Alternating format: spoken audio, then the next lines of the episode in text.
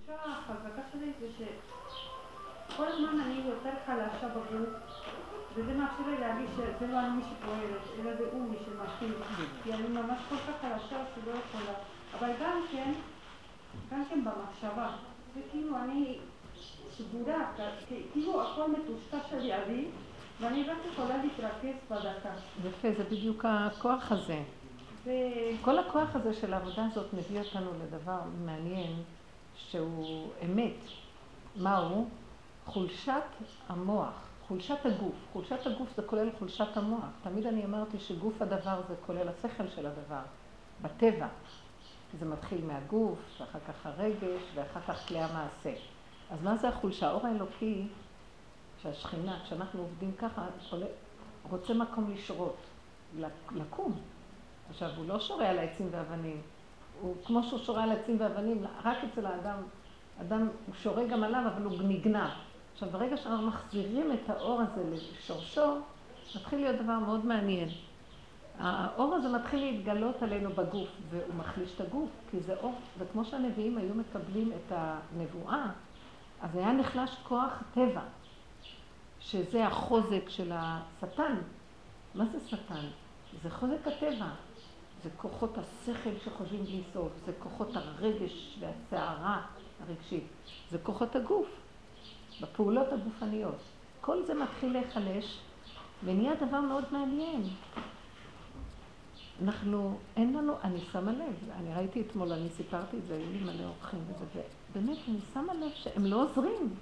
פעם היו עוזרים לי יותר, אני חושבת שזה בעולם עושה את זה בכוונה כמובן. כדי שאני אעמוד, במקום ש... גם אין לי כוח לכעוס עליהם.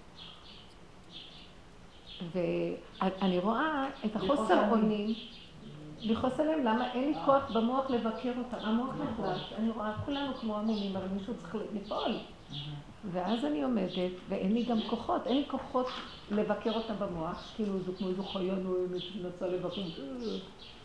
אחר כך גם ברגש אין לי כוח לשנות אותם או לכעוס עליהם. אחר כך בכלי המעשה אין לי גם כוח לקום ולעשות דברים, אבל אני רואה ואז אני אומרת, אני מתרכזת ברגע, ואני אומרת לו, בעולם, זה בלתי אפשרי ככה. כמו, גם ככה אני אעשה לפסח, אני לא מסוגלת להתחיל כלום, אין לי כוחות. אין לי כוחות. ואז אני רואה איך הוא הקים את כל השבת. זה לא יכול להיות שזה אני, וזה דרכי. אף אחד מהם לא עזר כלום, זה פשוט דבר מהמם. כולם גברים ענקיים ואני גדולים. אני אומרת, הם, הם לא, הם לא, אחד אומר, אין לי כוח, אחד אומר לי, עוד רגע, אחד יושב ואומר, כבר, כל מיני, את רואה? וזה השם מרפא את כולם, על מנת שאנחנו לא נקום בצעקות. ופעם הייתי צועקת, והייתי שותקת, שותקת, בסוף הייתי צורחת ונלחצת, מתי נגמור? והפעם, אני אומרת, זה השם חייב להקים את הפסח הזה, השם מקים, מקים את השבת הזאת, השם מקים את הכוח הזה להגיע לפה, השם מקים אותי לקום מהכיסא, השם מקים אותי. זה מתחיל להיות ריכוז בנשימה של הרגע, בהווה, והפה פתוח. אין, רק הפה, אין כוחנו אליו. אני מתחילה להבין יותר ויותר, לא להבין, לחיות את מה שרבו שואל התכוון, אין כוחי אלא בפי. אין כוח בשום דבר, המוח כבר אין לו כוח. הסערה של הרגשיות, דבילית סתם, היא שודדת כוחות ואין בה כלום. כוחות הגוף שרצים כמו איזה עכבר מסומם, אין, אין תכלס ממנו. ואז אני ראיתי אתמול. טוב, תלכו הביתה, נגמר שבת? שמונה. טוב, אומרים רוצים קפה ועוגות. טוב, קפה ועוגות. עד שזזים, ומתנשקים חמישים פעם, וזה, מדבר עם ההוא, ויושבים עוד פעם. כבר השעה עשר, וכל הבית הפוך על הפוך על הפוך. בכלל אני מדבר על פסח, רק בוא נחזיר את הדברים לסדר. אף אחד לא עוזר, ומה שאני ראיתי זה, אל תכעסי על אף אחד. ישבתי, אני לא מאמינה איך קורה כזה דבר. שתיתי איתם קפה, דיברתי איתם, ובין לבין הלכתי, עשיתי צלחת. הלכתי ועשיתי עוד איזה סיר. ואיך עשיתי? ברפיון, זה פשוט לא נורמלי, ברפיון. וסידרתי מגבת לשים, ובלגן, בלגן, אין דבר אחד שבמקום, כיסאות, שולחנות, פחים, שמונה פחים, שקיות ענקיות של פחים. את אומרת, ואני בתוך זה, אני לא יודעת, בשעה 11 וחצי, טוב, בשעה 11 כולם הלכו, ב-12 ישבתי עם הבנים, עשינו מלווה מלכה קטן, הכל היה נקי לא של פסח, נקי להחזיר כל דבר למקום. ואני פשוט רוצה לבקש מכם שתאמינו לי, לא יודעת מי עשה את זה. זה בורא עולם. ואני, הדבר הכלל אחד היה, לא שהייתי צריכה לשכנע את עצמי, לא היה לי כוח לזוז יותר מככה.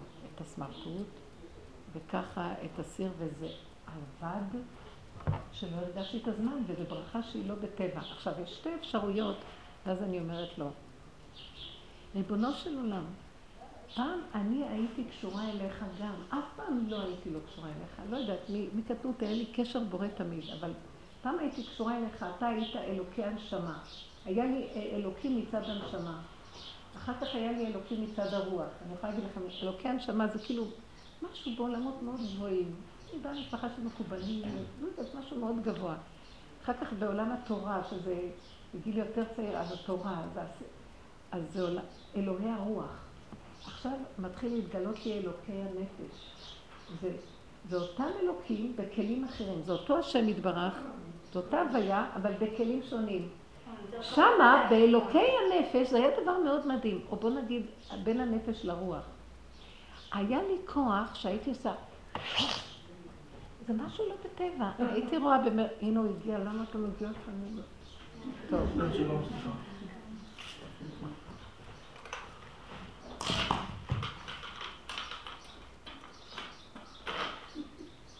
אתה מגיע מאוחר וחצי מהדיבור כבר הלך לאיבוד. לא, העניין פה זה החנייה. אתה צריך להיות פה, המכונה צריכה להיות פה בעשר וחצי. אבל אתם אנשים עוברים מקום, לא? איך? אנחנו נודיע לך. אה, מתי אתם עוברים? נו, זאת אותו. נודיע לך, אל תדאג. אני יודע, אבל איפה אתם עוברים? אנחנו נודיע לך. קחי גם את המספר של פייגי.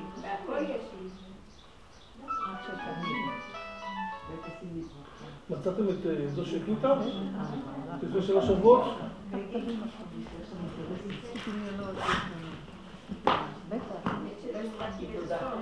מה קרה? מה קרה? עוד לא ראינו.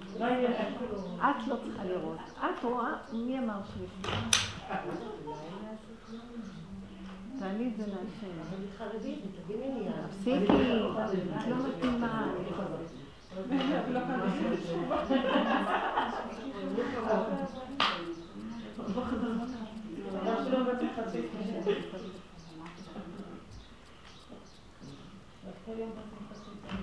הנה, בואי תחזרי את זה אלייך.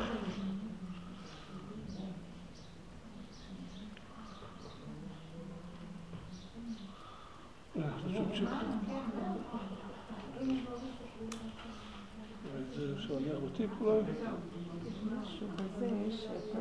זה כאילו מסתיר את המיקרופון, זה לא בנוי טוב. איך, ככה זה צריך להיות? זה מסתיר את זה, אתה מבין? לא, זה בסדר ככה. זה אמור להיות בחוץ. אז איך? לא, הפוך, הוא שם בהתחלה. אי אפשר, זה מסתיר. ככה, זה,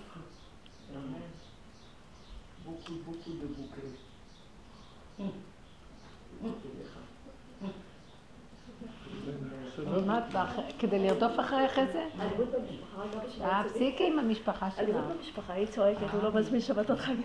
כשרוצים אותה, הם נעלמים. אסור לך לבוא לשיעור הזה. לא? אני לא רוצה שתבואי לשיעור. לא, לא, אל. תבואי לשיעור. את לא באה לשמוע, את באה להציק אני לי אחרי זה.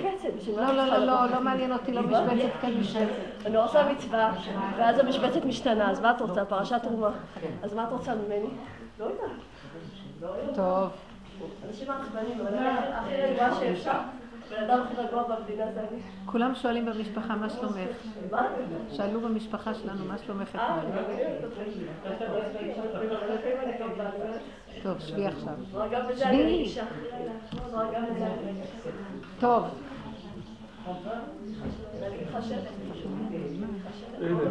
תודה רבה. באיזה שעה זה. בטח.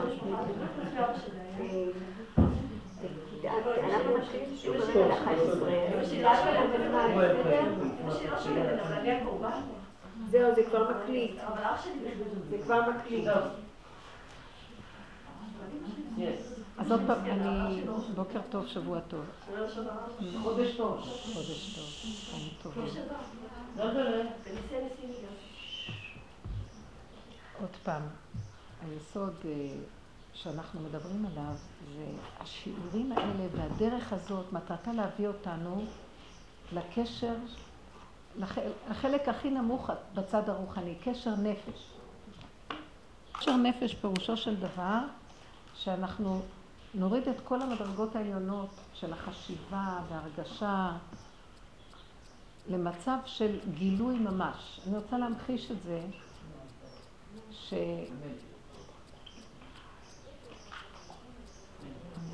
שגם גם לפני שהגעתי לדרך הזאת הייתי קשור...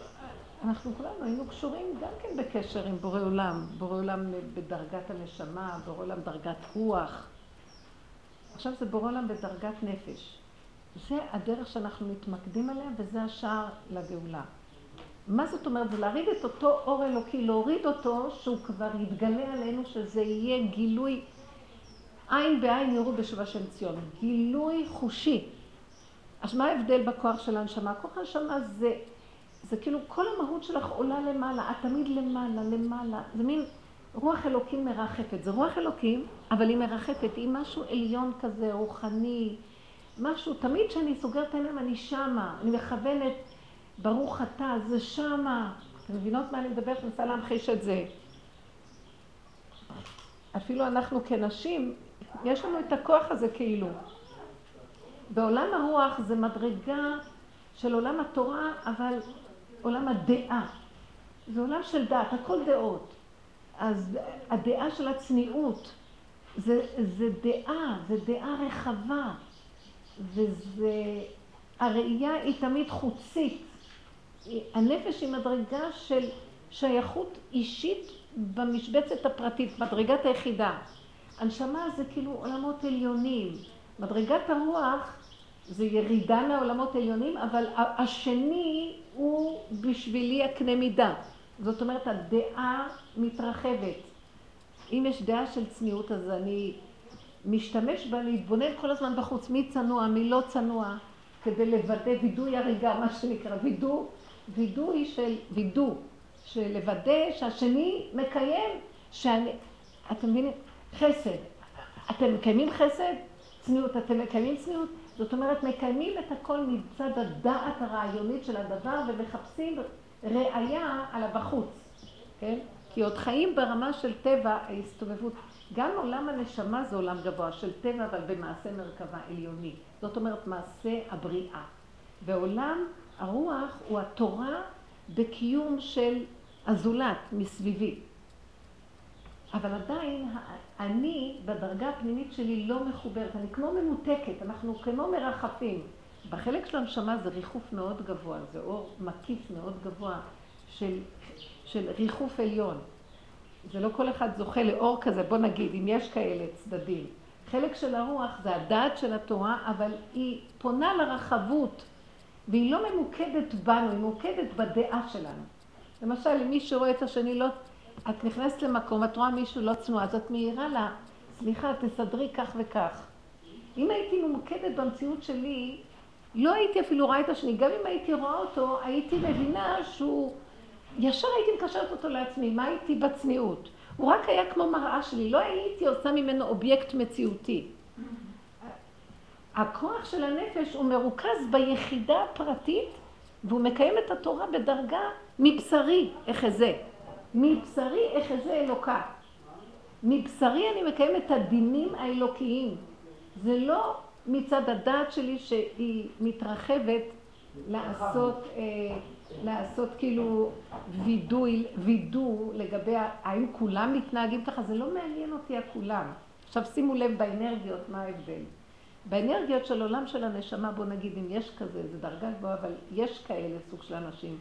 אז זה כמו המקובלים, זה כמו דרגות כאלה של ריחוף כמו עליון עם, עם הרבה השגה אלוקית, אבל השגה. וזה אה, רוח אלוקים מרחפת על פני המים. הכל, הכל אה, שם, שם ושם רחוק. עולמות העליונים, אצילות, כל מיני דברים. העולם של הרוח הוא יותר פה, אבל הוא עדיין במצב, יש לו כוח אנרגטי כוללני חיצוני. אני זוכרת שהייתי עושות, עושה פעולות, ואז אני, אל תחשבו, בוא נגיד, במדרגת הריחוף העליון, זה לא תחושה שאת uh, קשורה, את איזה אבא מרחף, את קשורה לאלוקות, אבל היא מרחפת האלוקות.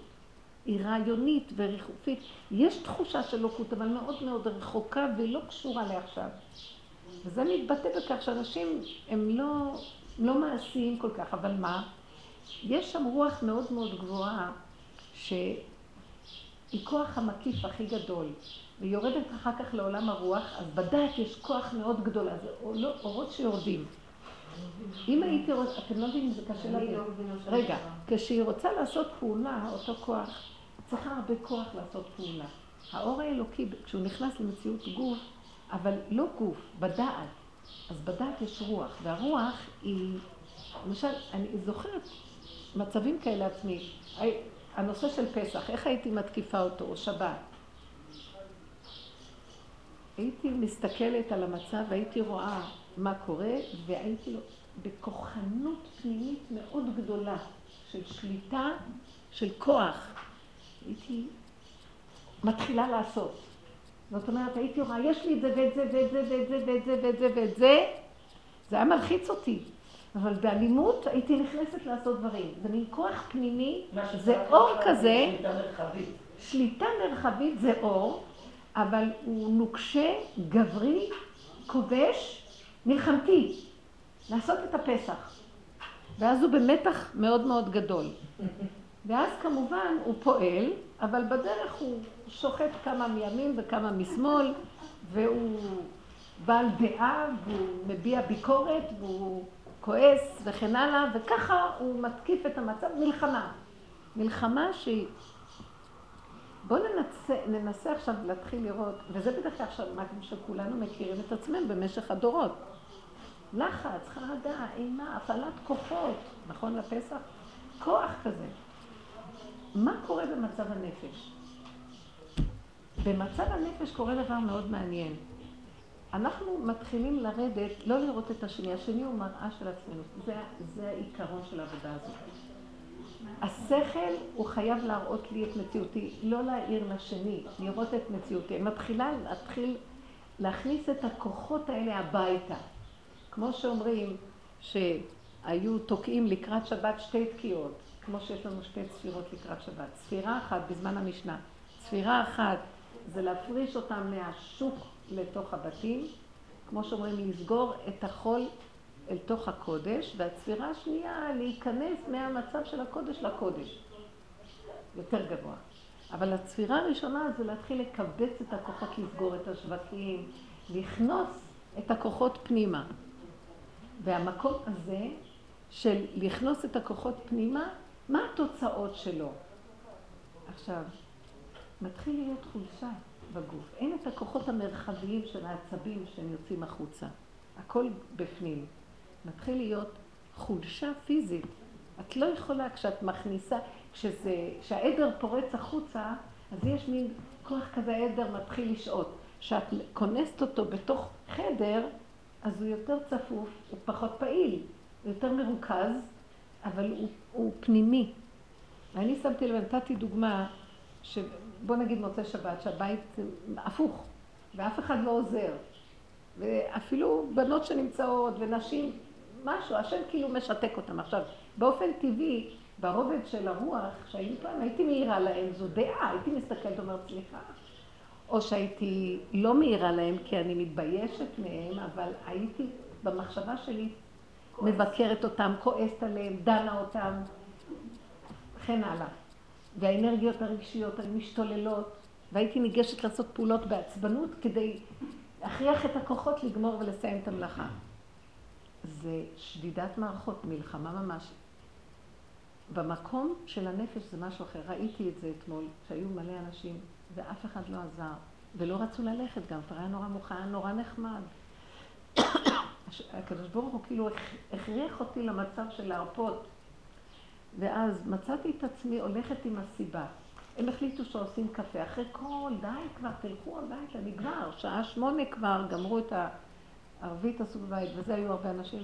תלכו כבר, תשע. לא, החליטו עכשיו קפה ועוגות.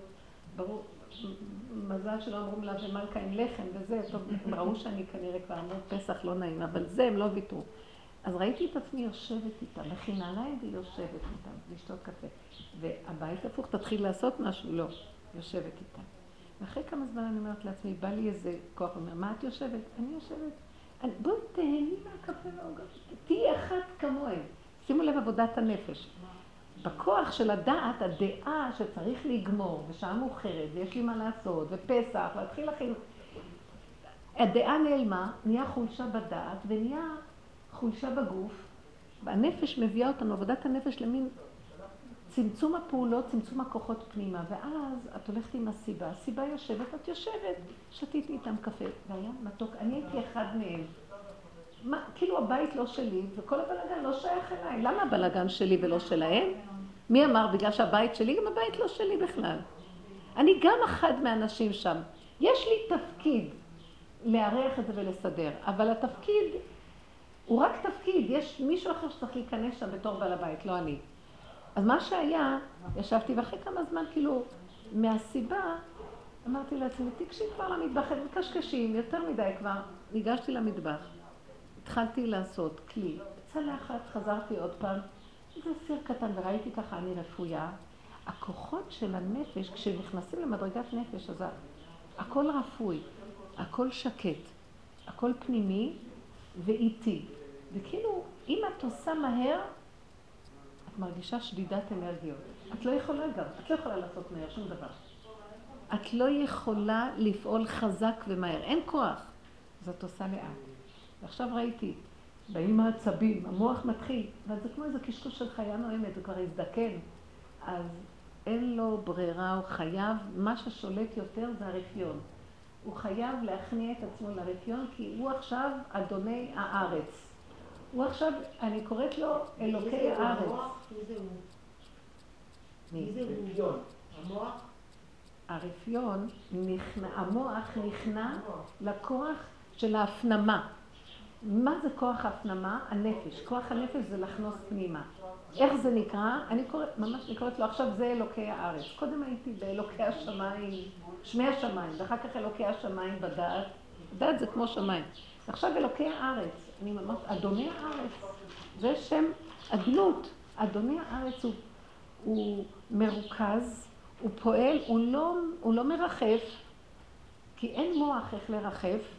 הוא לא סוער ברגש ובדעות, כי אין כוח גם לדעות, והוא מעשי ושייך לפעולות, הוא שייך לעולם העשייה, אבל העשייה לא שלו.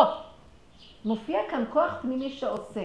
ואז ראיתי, מאוד מעניין, נגמר סיר ועוד סיר, והייתי צריכה להחזיר כמה כלים של אנשים שהביאו דברים, רחצתי אותם, נתתי להם, ליוויתי אותם, דיברנו, נפרדנו, עוד כמה פעולות בין לבין של לתת, לעשות, לסדר. חזרתי לכלים מדי פעם, ואני פשוט לא יודעת, השעה הייתה 11 שכולם אה, עז, עזבו, אפילו יותר מאוחר קצת, לא, בוא נגיד 11, ואז ב-12, כל הבלאגן הזה לא, והיה כלא היה. הכלים נעשו. ואני ס... רוצה לתאר לכם איך שזה נעשה. כאילו זה לא אני ברכות, שאם אני הולכת בכוחנות נגד הרכות, שלא הייתה לי הכוחנות, אבל לו יצויר שהיה לי איזה כוח כזה, אפילו ראיתי שזה אפילו לא עבודה שאני אעבוד על הרפיון. אין לי אפשרות אחרת, רק מתוך הרפיון. ואז כשאת מסתכלת במוח, מי יגמור את כל העבודה הזאת? אבל ידעתי שהמוח יפריע לי, סגרתי אותו, וראיתי שיש אנרגיה פנימית. הכוח של אדון הארץ, שם אדנות, שם בן זה נקרא בקבלה, אדנות זה כוח, כמו שהיה קודם הכוח שפועל ככה בסחרחורת, והיה לו כוח, זה היה כוח אלוקי, אבל סערה רוחנית. ואילו פה רגיעות גשמית, יש כוח שפועל שם אלוקי, שהוא לא בכלל בהבנה שכלית. את לא מבינה איך בזמן קצר יש ברכה לא נורמלית. זה בדיוק הנקודה, שבקצת של הכסף שיש לאנשים שהולכים בדרך הזאת של האמונה הפשוטה, להתעקש לא להיבהל מהחרדה הקיומית. החרדה הקיומית, הכסף פשוט מספיק לדברים שאת לא היית מאמינה. יש ברכה. מופיע כוח אחר, לא בטבע, שמנהל את המצב. אמרתי לו, בורא עולם, עכשיו ככה, הבית נהיה נקי, גם כולל שטיפה. אף אחד לא עזר לי, אני, אני אומרת לכם, אף אחד לא עזר. חוץ מלמעט שלקחו את הפחים ושפכו אותם. מלא פחים, שמונה שקיות זבל מסביב ענקיות, רק תראו מה ששבת, כמה זבל לפני, כמה זבל אחרי בשביל... אבל הכל התרכז במקום, זה לא שלך, את רק תהיי כלי שלי, והנוסחה לכלי הזה זה תתעייפי מהכוחנות. תהיי רפויה, תרפי, הרפו ודעו, אתם תדעו, הבשר ידע שזה אני השם. ואז התבוננתי, זה מהלך אחר לגמרי ממה שהייתי רגילה, אבל זה כבר הרבה זמן, ההתנסות הזאת מתחילה להופיע, עד שהיא מופיעה בדרגות שאני מרגישה פסח הזה, ואז זה קצת הזכיר לי שהנביאים היו מקבלים כוח הנבואה והיה להם רפיון מאוד בגוף, אנחנו לא בדרגה שלהם, אבל בקטן שלנו. היו מקבלים רפיון כזה בגוף ולא יכולים לזוז כלום, הכוחות של הטבע לא היו פועלים, השכל הרגיל לא היה פועל, הרגש הרגיל לא היה פועל והגוף לא היה יכול לפעול, אפילו... כן, לא היה להם שליטה על מערכות מוטוריות פשוטות של פעולות. חס ושלום, בעולם של, של הנפש חייבים את המוטוריקה. הוא לא יכול, אם הוא מאבד לנו את המוטוריקה, אז אנחנו לא יכולים להמליך אותו במה שהוא רוצה להיות מומלך. הוא רוצה להיות מומלך בפעולות הקטנות שלנו, הוא רוצה להראות לי, אני שוטף לך את הצלחת. הוא לא רוצה ממני נבואה כמו פעם. הוא רוצה שהנבואה שלי תהיה בתוך הצלחת. זאת אומרת, הוא משחרר לי את הפה והפעולה נעשית, אבל ברכות כזאת, הוא רוצה להתגלות, הנבואה שלו מתגלה בחוש. לא במסר לעם ישראל, במסר פשוט מעשי לבית. וזה מה שאמרו חז"ל, שכולם עתידים להתנבות, הבנים והבנות, והאנשים עתידים להתנבות. מה הכוונה? הם יהיו כלי להשראת שכינה, שבפעולות הכי פשוטות, הקיומיות, נגלה שכינה, זה נבואה, זה כוח נבואי. את לא תדברי מהמוח. אז ראיתי איך שהפה שלי פתוח, ואני עושה את הסירים, סירים גדולים, דברים, ואני אומרת, ריבונו של עולם, איך אני אוהבת אותך, איזה מתוק אתה, איזה מתיקות, איך אני מתענגת עליך, איך אני מודה לך, ואני משפשפת, וגם השפרצתי סנט מוריץ על הסיר, והזזתי את האף שאני לא אריח, הכל כמו איזה אחד, כמו אחד שהוא בכלל לא נמצא. ואני גומרת את הנקודה, ואני, כן, ואני אומרת לו, איך אני אוהבת אותך, ככה אני רוצה כל הזמן, אבא, אני כל הזמן אומרת לו ככה. תודה רבה, איזה מתוק אתה, איזה... פשוט הייתי זה מין אה. איך אומרים? את נהנית מלעבוד. אני נהנית, זה לא... זה כאילו, אני לא נהנית מהעבודה, אני נהנית מהקרבה שלו, שמתגלה שהוא בעצם פועל ועושה. כי זה לא, מהכוחנות שלי. והכלל היה, טיפה של לחץ, טיפה של כוחנות, זה לא טוב. אז הכל היה צריך להיות מאוד לאט, וברפיון וברגיעות, שרק הפה פתוח בהודיה ובקשות. כל מי שבא לי לפה ונזכרתי בו, דיברתי, ביקשתי, זו התפילה מעשית כזאת של הרגע הזה. זה הסידור שלי באותו רגע, זה היה הסידור. לא היה צריך סידור בכלל. תפילות זרמו ברמה מעניינת ביותר. ואני אגיד לכם את האמת, אנשים לא רצו ללכת. כי הרגשתי שהם חשים את השכינה הזאת, אין עצבים, אין כעס, אין כלום. ואחד הבנים ניגש אליי ואמר לי, אמא, השנה, תמיד את נלחצת, אומר לי ככה, נלחצת, נכון ש, שבאמת את כל כך מותק, ככה אומר לי, אבל אני זוכר שנה שעברה את גם קצת נלחצת עלינו שישבנו והיית לחוצה שמתי נגמור. ואני מבקש ממך, ובאיזה עדינות אמרתי להם את זה שנה שעברה, אז הוא זכר לי את זה, הוא אמר לי, אני מבקש ממך השנה שזה גם לא יהיה. כאילו השם אומר לו, ובסך הכל לא הייתי אומרת להם כמעט כלום, כי ראיתי פחות ופחות כל השנים, ודברים נעשים כשאני לא מאירה כלום. לא מאירה כלום, פתאום הם קמים. יש קצב וזמן, את לא תתערבי לי, אומר בורא. ואילו אני, כשאני נכנסת לחדר, אחרי שהייתי באיזה מקום וחזרתי, והם הבטיחו שיעשו משהו, אני חוזרת, אני רואה שכלום לא נעשה. אז המוח מתחיל להיכנס לביקורת וללחץ, ולהגיד להם, ובעדינות, נו, הבטחתם, נכון, אז מה? גם זה הלחיץ אותם. אז הוא אומר לי, השנה אמא, אל תדאגי שדברים לא נעשים. את תראי שהכל יהיה מוכן ומסודר. כי ככה זה. כי ככה זה פסח, אי אפשר כל הזמן שיהיה מסודר. ואי אפשר שכל הזמן נעבוד. יהיה ערב פסח והכל... והרגשתי שבורא עולם מוסר לי מסר דרכו כמובן. ואמרתי לו, אתה צודק, תודה שאמרת לי, אתה צודק, כולנו נהיה רפואיים השנה. ואתה תראה שהכל יסתדר. הוא אומר, נכון, כמו מפגר. כולנו היינו כמו איזה... והאמת שבשעה 12, כשכולם הלכו ב-11, והבית, ואף אחד לא עזר, ב-12 ישבנו, עשינו איזה מלה ומלכה קטן. ואני התפרקתי, אמרתי, זה לא יכול להיות. והייתי כל כך במתיקות ובלי, ברכות. ואז מישהו לקח פתק ואמר מה צריך לעשות בבית, לקראת פסח, איזה זה, וראית שזה, אל תפריעי לי, אומר לי בורא עולם. למה את מפריעה לי עם הכוחנות שלך, עם הלחץ שלך, הפסח שלך? אני, אני מנהלת עולמי, זוזי. אבל אני ראיתי שלצורך זה שאני אתן לו לנהל, נכנס איזה משהו של רפיון פנימי מאוד גדול, שזה גם נוגע בעצמות. כאילו באיזשהו מקום העצמות שלי הן חלשות. ואז אני מרגישה שזה העצמות של הטבע נחלשה, כדי שהקדוש ברוך הוא יוכל להתגלות ולא נפריע לו, כי אחרת נפריע לו. אנחנו כוחניים. הכוחנות שלנו מפריעה לבור, לבורא עולם להתגלות. אז בואו נתאר לעצמנו מצב כזה, ואני אומרת לכם, קצת רפיון, קצת רגיעות, להושיט את היד ברכות. פשוט תושיטו את הידיים, לא את כל העצבים, לא את כל המערכות, ותיכנסו למצב של הפה פתוח ופעולת ידיים, ותראו איך שבורא להם יגמור את הדברים. ריכוז, כאן לעשות, כאן עוד קופסה, כאן עוד איזה ארון, כאן עוד איזה פינה, כאן עוד איזה דבר, ואם יש לחץ את מפסידה את העסק הזה. זה פשוט משהו מדהים, מה זה אדוני הארץ? החלק הזה של הנפש, צורת האלוקות מתגלה בו בצורה שונה לחלוטין. זה לא רוחני, זה לא מעופף, זה לא שכלי ודעתני ולמדני, זה הווייתי, פשוט, חווייתי.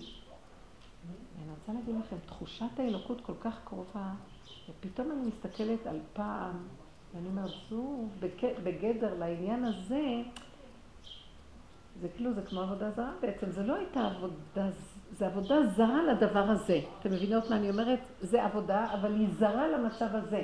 זו הייתה עבודה, עבודה רוחנית, עבודה דור דעה. וזה עבודה, גילוי אלוקות, לא שאז זה לא. אז, לזמנו, זו הייתה עבודה של הזמן הזה. זה נקרא, האלוקות שאז התגלתה בכלי הזה של הנשמה, הופיעה ככה. האלוקות בדעת מופיעה, כמו אדם חרדי עם הדעת, ככה. האלוקות של הנפש, אני קוראת לה אדוני הארץ, כי זה, היא מתיישבת בארציות ומתגלה אלוקות פשוטה, ערנות, חיות, אמת פשוטה, אהבה, חיבה, אין את העצבים, את הכעס, את ה... גם לא צריך דעתנות. כי ההוויה הזאת יודעת הכי טוב את הכל בצורה הכי אמיתית ומוחשית, לא בגדר של דעות ורעיונות. זה הטבע של מלכות. מלכות. אשת חיים. זה המלכות, זה האשת חיים. זה המידות מת... בפעולה שיש בהן כוח המפעיל אלוקי, נקי, לא מלווה בדעות, רעיונות, ויכוחים, כעס, עולמות, חרדות.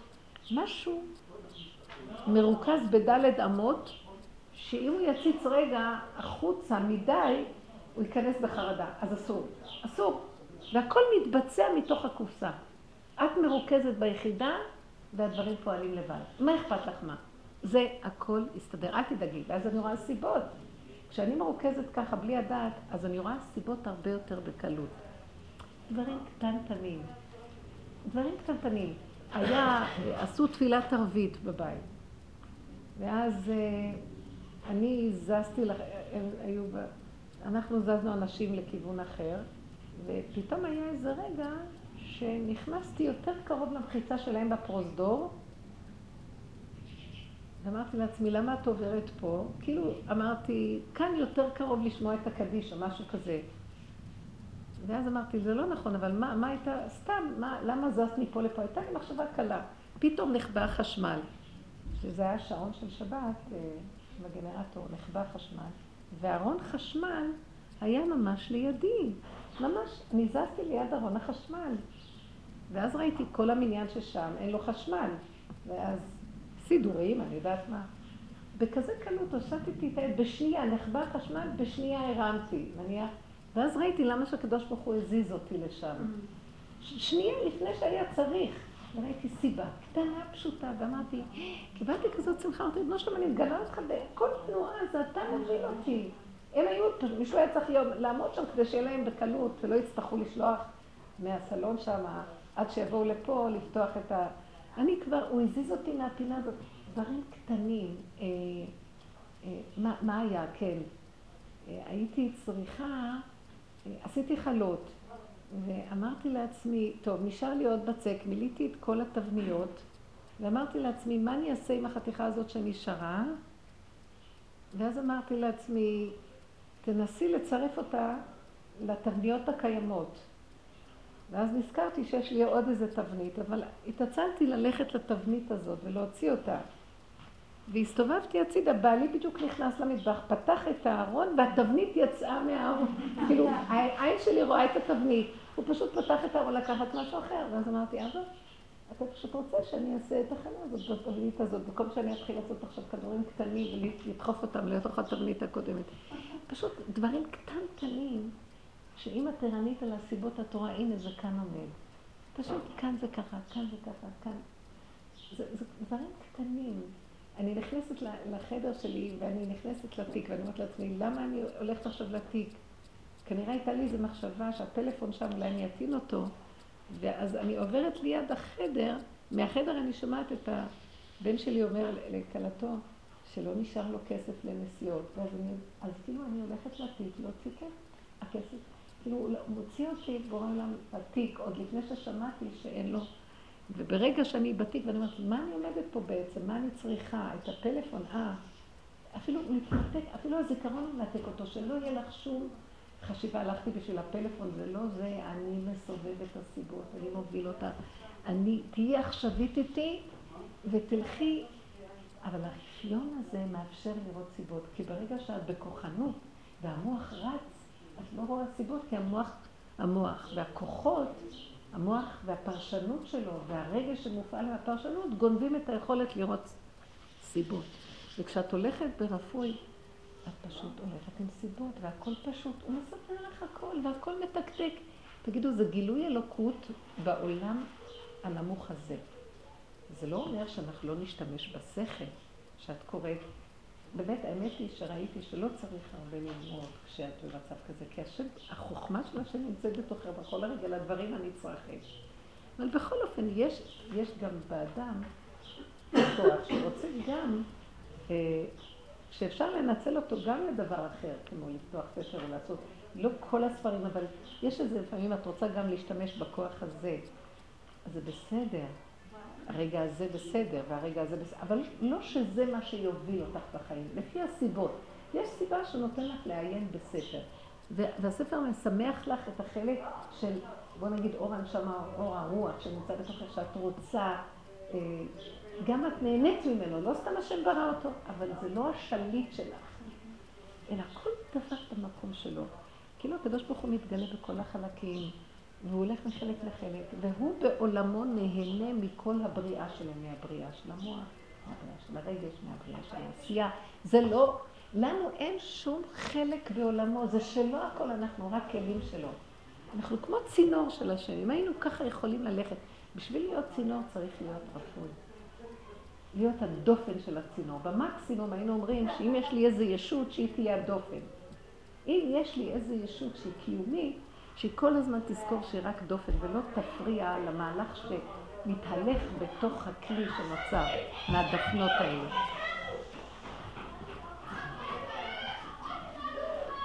אם היינו חיים ככה, עכשיו ככה אנחנו צריכים בעצם, בסופו של דבר, הגאולה היא תהיה ככה, שנהיה רגועים.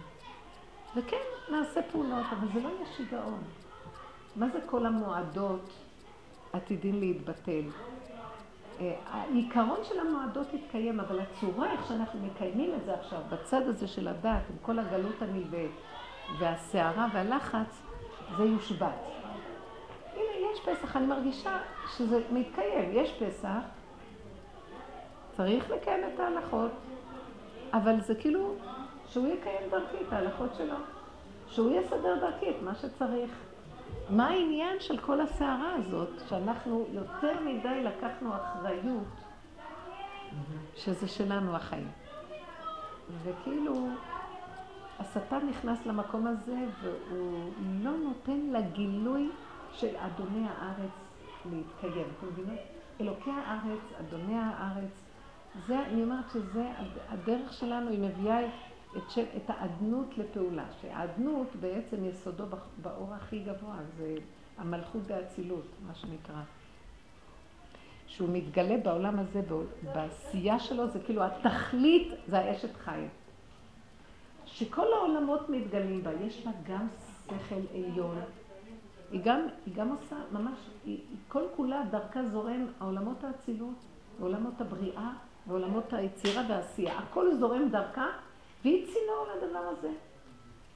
כי זה לא סתם איזה אישה שהיא מלאת פעולות, זו אישה, בוא נגיד סופרמנית, משהו בדרגה מאוד גבוהה. שיש לה גם, את רואה שמאחורי הפעולות שלה יש מחשבה עליונה. היא, היא, היא מתקתקת לפי הסיבות. הנה מופיע לה איזה אני, אז יודעת מה לעשות. מופיע מישהו שצריך איזה דיבור, אז יש חסד בלשונה. אה, נערותיה כמות, מה היא תיתן להם עכשיו לעשות? היא מתקתקת בכל הרמות. היא לא איזה... והכל בנחת, ברגיעות, בלי טענה על בעלה ובניה, תעשו, אתם לא עושים, מה, כמה זמן? הייתה לי איזו אור אחת שאומרת לי, תגידי, זה נורמלי? שאיך שמתחיל אה, חודש ניסן הוא נעלם לי מהבית? זה נורמלי שככה זה יהיה? זה נורמלי? תגידי, מה את עושה עם הדבר? אמרתי לה, מה לך ולא? היא לא יכולה להבין את הדבר. מה זה מה לי ולא? מה? רק לי? רק שלי? רק שלי. עוד אמרתי לה, את תפוקה. אמרתי עוד תגידי תודה שהוא מפרנס כאלה שגם לא מפרנסים, גם בורחים מהבית, גם לא עושים... מה את רוצה ממנו? את שלו הוא כבר עושה, את עשית שלה. מה, העניין שלה? אנחנו בתסכולים שלנו מנסים אה, להשתלט על אחרים שיפתרו לנו את הבעיות שיש לנו של התסכולים, אז כשאת תופסת קורבן את נרגעת שיש לך את מי לטרוף. היא אמרה לי שבתקופה הזאת זה עד שכולם באים מהישיבות, עד שכולם בבית, זה הופך להיות התקופה הכי מולנה. כל היום היא צועקת, היא רבה, היא לא יכולה לסבול את הבלאגן. כולם מביאים את הדברים שלהם באמצע הבית, הכל, כביסות, ערימות, והם לא עוזרים בכלום. והיא אומרת, היא הולכת להשתגע. ואז היא אומרת לי, שיש לה חברה שיש לה 13 ילדים, שהיא אומרת לי, תראי, אצלה היא כבר התחילה לבשל לפסח. אמרתי לה, איך אפשר לאכול אוכל שלפני שבועיים בושה? אבל אני מבינה אותה, יש לה הרבה ילדים, ויש לה עוד כל מיני חתנים שבאים והכול. אני לא דנה אותה, בסדר, אבל לא חשוב מה שהיא תעשה, למה אבל עצבים? תעשה מה שהיא רוצה, תקפיאי. אבל למה עצבים? אז אמרתי לה, אבל אני לוקחת ממנה דוגמה, איך היא התחילה כבר לבשל ואני עוד לא נגעתי בכלום. בינו, אמרתי לה, מה את מסתכלת שם? כן. כל אחד והעניין שלו. זה הריכוז הפנימי והאמונה שאתה איתי, תחזיק אותי. העבודה הזאת מביאה אותנו למקום הזה. אם אנחנו מתעקשים כל השנה לעבוד, שמה שאני רואה אצל השני זה לא הבעיה שלי שם, זה הבעיה שלי פה. יש מצווה להוכיח, יש מצווה...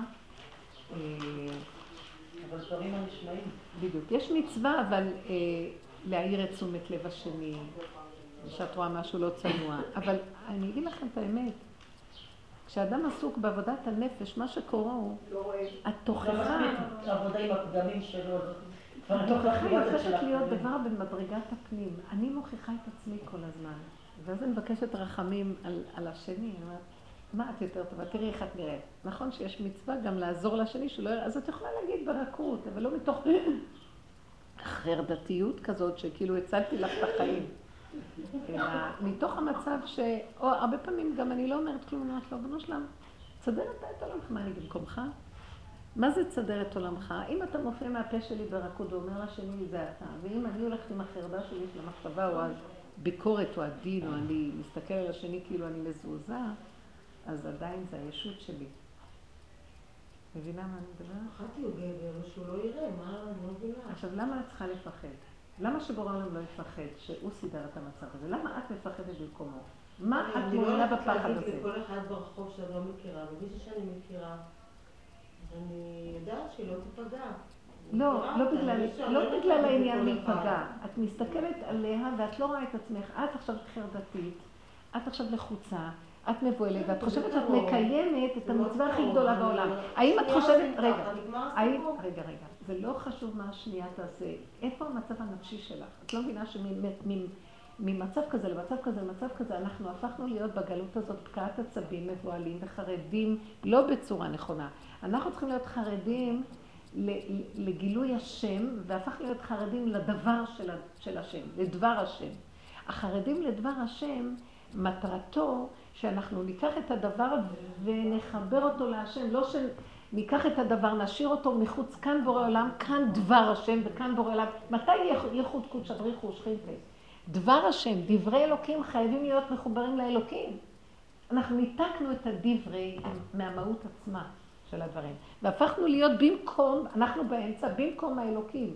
אז אנחנו כבר הפכנו להיות המטרה של החרדיות והלחץ, חרדות, חרדה ולחצים ופחדים וכעס, ואז ביקורת, ואז אנחנו כל הזמן מעמידים אלה יותר טובים, אלה פחות טובים, מתחילים אה, מניפולציות, מתחיל, במוח יש אה, הרבה דעות, והדעות האלה מפריעים לנו להגיע לשלום ואחדות, כי באופן טבעי זה ברור. עכשיו יצייר לך ציור כזה, תראי, איזה חצי קצרה את במחשבה. לא, לא חושבת צרה, את מטפחת את זה. את אפילו לא יודעת מה אה, שקורה אצלך במוח. את לא מודעת לא, למה הייתי ש... בלחץ, הוא גבר שתי סנטימטר ליד, אז שנייה לא התרחב, נגמר הסיפור, בדיוק מול. אני לא יודעת, אני חשבתי שהוא נשאר פה עכשיו כל ההרצאה לצלם. אני לא, לא ידעתי חשוב עכשיו המקרה הזה אני לא. ידעתי שהוא מסדר היה כאן. אה, זה שסידר את המצלמה, אז כן, אני שהיא לא קצר, אז זה. ישר אמרה לה, תורידי את החצר. וזה נורא קרוב. עכשיו, את יודעת מה? את צודקת. לא לא. עשית פעולה נכונה מבחינת הדת והחרדיות של הדבר. עכשיו, זה בסדר, באמת, איזה קרוב זה? אמרת עומדת פה כל הזמן. את צודקת. עכשיו אני רוצה לשאול אותך, ומה קרה איתך בזמן הזה? למה לא תשאלי, ומה איתי? איפה את בדבר הזה? את נשארת במוח שאת המאירה לה, ואת עוזרת לה ואת מזכה אותה, וזה נכון. חוץ מזה, מה מצבך את? הרגשי, הנפשי, שמת לב? אתם לא שמים לב, אתם מבינות מה אני שואלת.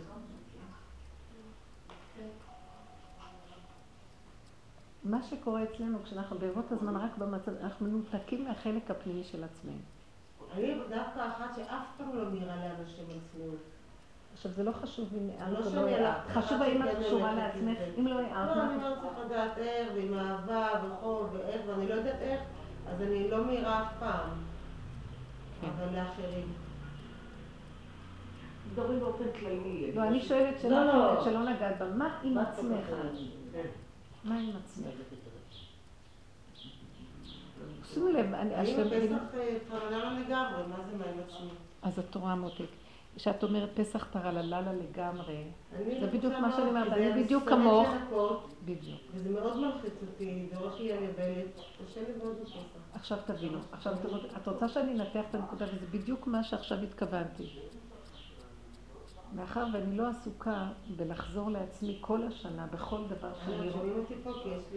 אבל אף אחד לא יודע מי, את לא רואים אותך, לא כלום, אל תדאגי. לא מבינים איך את נוהלת מול עזרה, אני מאוד תלותית, כי אני אמרתי לך שאני לא אוהבת לנקות. הבת שלי לא מסריח, אבל לא, לא ב... אתה יודע, את הלחץ של כולם מעביד וזה וזה. אז אני לא אומרת לאף אחד איפה אני ולא שואלת אף אחד איפה הוא. כמו שאתה אומרת, באמת אני... לא באים לעזור לי, אז מה צריכים לדעת מה כן עשיתי ולא עשיתי? ואת עכשיו הולכת לשיעור, כבר גמרת את כל הפסח? מישהי שאלה איפה שהיינו עכשיו. שהיא אומרת לי, בואי ו... אני לא אוהבת ששואלים אותי ואני לא שואלת אף אחד אחר. אני בקצב שלי. אבל באמת, בנות שהיו מאוד מאוד עוזרות, התחתנו ברוך השם, ומאוד קשה לי. ברוך השם, כן. מצד שני יש לי פחות עזרה, והודו להשם, התפללנו וביקשנו. עוד לא נגמרה הסדרה. אבל יש אחת שנמצאת והיא לא אוהבת לעזור. זאת אומרת, יש עכשיו- בת גדולה, בטח יודעת לך המון. אז אני לא מספרת בדיוק מה זה וזה. עכשיו אני רוצה לקחת את המצב... פתאום, פתאום שלושה ירדו. זה קשה, ונשאר קשה. לי קטן. מאוד קשה לך מאוד, אה? זה נורא מצער, באמת, זה לחץ. ואת עצובה מזה? לא חשוב אני כן, אבל בכל זאת זה לא כמו ש... את- אתם רואים מה שהיא כן אומרת? זה ולא, כולנו, זה כולנו להסביר. המצב שלנו נכאות. פתאום מה- מהעצבות הזאת צצים כל מיני דברים שיש לנו כאבים מהם. למה לא באים לעזור? רק חיתנו ונתנו ועשינו ואיפה אנחנו פה. הם לוקחים הכל הזוגות ומשאירים את ההורים זקנים לבד. כן כן, כן.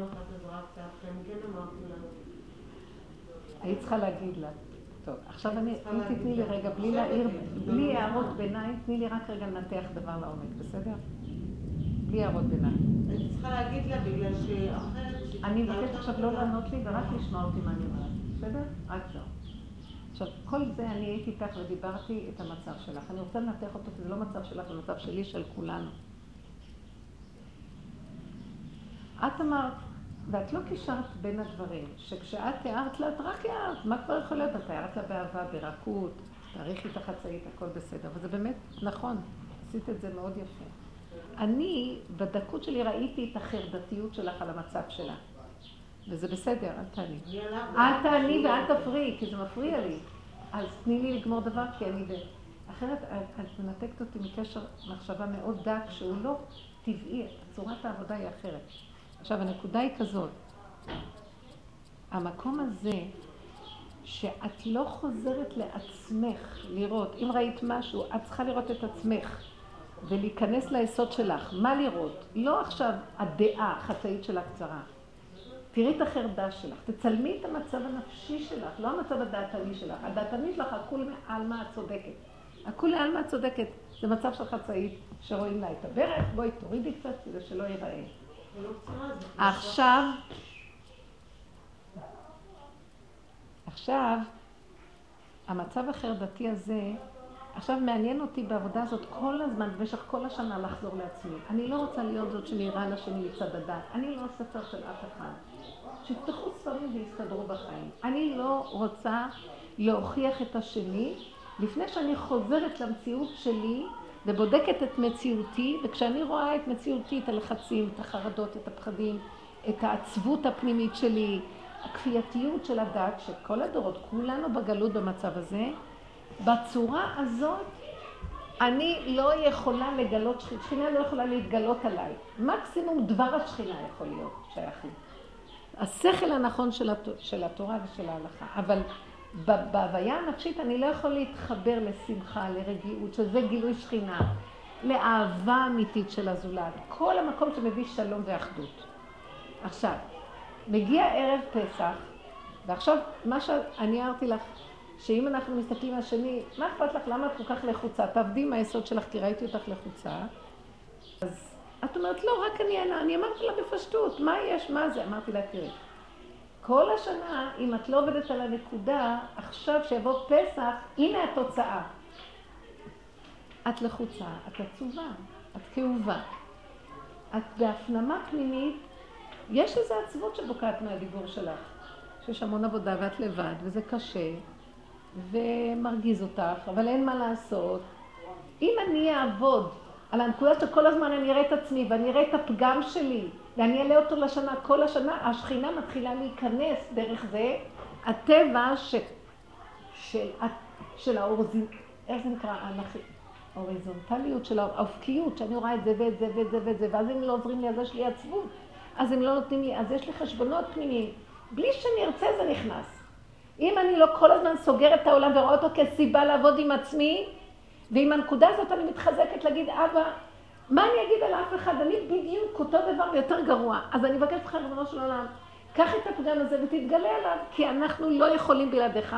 אני מתחילה להיות כלי להשראת שכינה, כי אני דרך הפגמים קוראת לו והוא מתחיל לנחות, האנרגיה הזאת נוחתת על מציאותי והיא מרככת אותי, מכניסה אותי למצב של שקט יותר, רגיעות יותר, הפנמה יותר, ושמחה פנימית. והתיאור, ש... מה שתיארתי לכם אתמול, מלא אנשים, מלא עבודה, מלא לכלוך, מלא, כל אחד שיעזור, יגמרו. לא, השם משבית את כולם, והוא אומר לי, אני אפעל בשמחה ובטוב לבב, ולא היה בליבי על אף אחד, זה פשוט היה פלא. בליבי לא היה על אף אחד, לא היה אכפת לי שיעזרו, לא יעזרו. כאילו, מה אכפת לי? אני גם אחת מהם. אז הוא דרכי נכנס ועשה הכל. עכשיו, אין לי עצבות שאני מספרת על מצבי לפסח. שלא יהיה. השם יסדר. הוא ייכנס ויעזור. יהיה ליל הסדר, בסופו של דבר יהיה. אני בעולמי כלי להשראת שכינה, וככה אני מקיימת את המצוות. השני הוא לא בכלל המציאות שדרכה אני חי, הוא אמצעי לגלות את עצמי, להפעיל את זה לשכינה, ואז יש לה גילוי.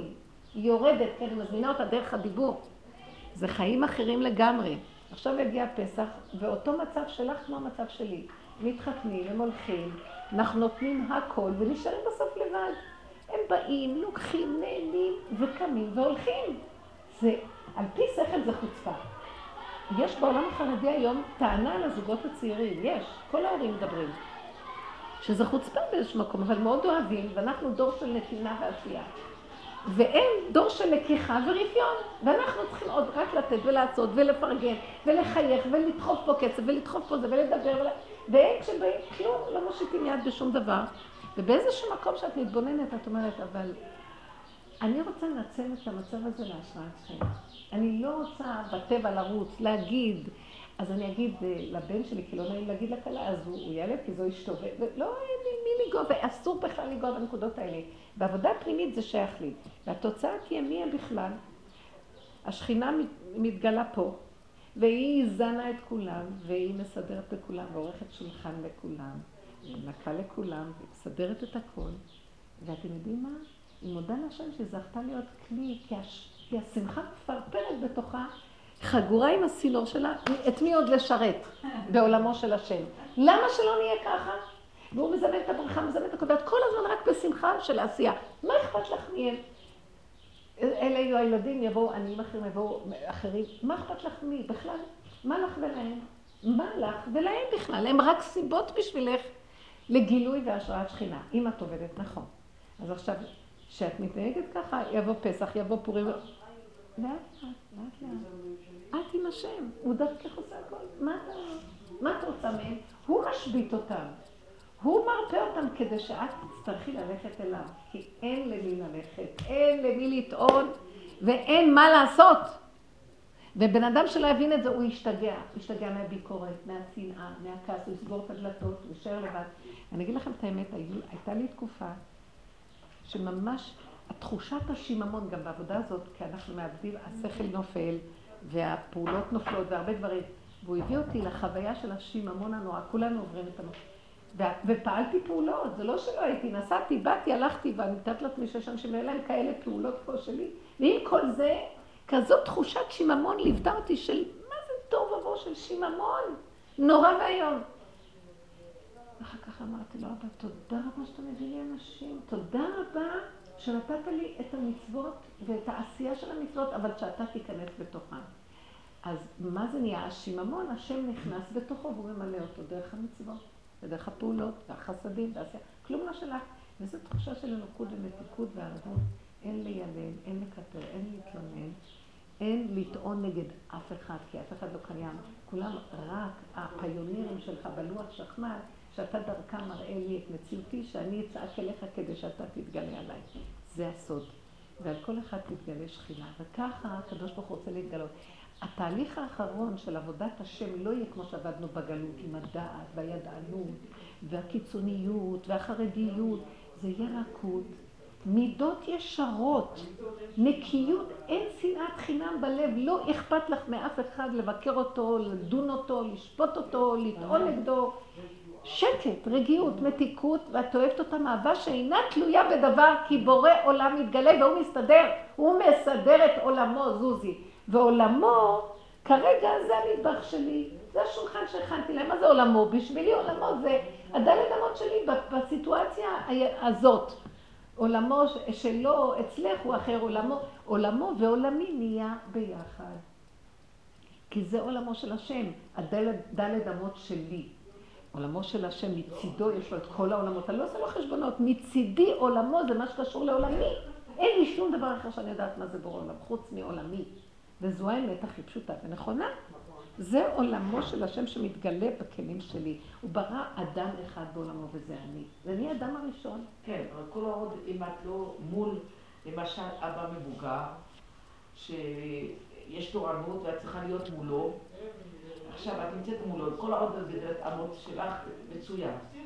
אבל בדלת אמות עם האבא המבוגר, שיכול להיות שעה שלמה, ביקורת, אבל זה כאילו אתה, שק האגרוף שלו, אתה קורבן, כי כולם, עוד, והיא כבר מחייכת, ואתה בעבודת הנפש, מדי הרגשתי קנאה עליי ושנאתי אותו. שנאתי אותו, אי אפשר להסביר את זה. אמרתי, בטח, אם יקרה לו משהו, ברוך השם, אני לא אבכה. מה, לא אבכה כל כך ולא תודה אצטער, שכאלה. תודה רבה בורא עולם. לפחות כנראה אתה רוצה שאני לא אצטער כל כך. אבל מה נפל עליי כזה, לכולם, או עם כולם, לא לא רוצה ככה כזה נוקשה ומריר. רק איתי, כאילו, הרגיש שיכול עליי, כאילו, את לדרוך. מתמסרת אליו. כן, התמסרתי אליו, בית קפה, מגיע בוא תשתה לך, כוס מגיע קפה. אמרתי, חנקתי אותו מאהבה. לא, לא, לא, לא, לא, עשית דבר אחר. זה, זה נכון מה שאת אומרת, אבל דבר אחד, מטעם העבודה שלנו, לא חיית את הסכנה שאת בעצם כלי שרת של השם לטפל בזקן שזה אבא. הלכת מדי עם ה- את הבת והוא האבא, ואיפה השם? והשם מסכסך, היום הוא מסכסך. כי הוא מקנא, הוא אומר, ואיפה אני פה? מדוע באתי ואני לא פה?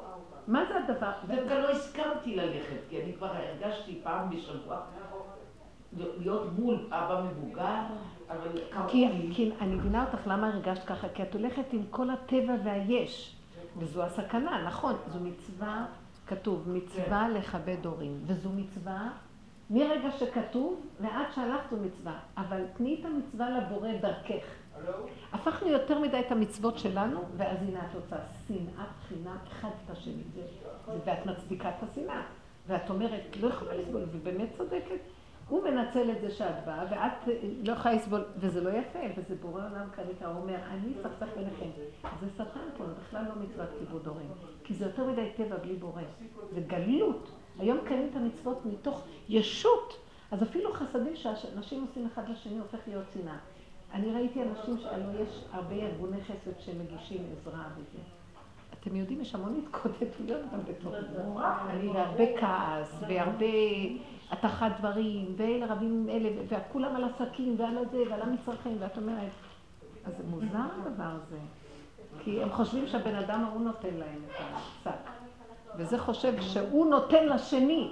ההוא חושב שהוא ההוא אחראי לתת לו, והוא חושב שההוא יגיד תודה שהוא מקבל, ונהיה מדי.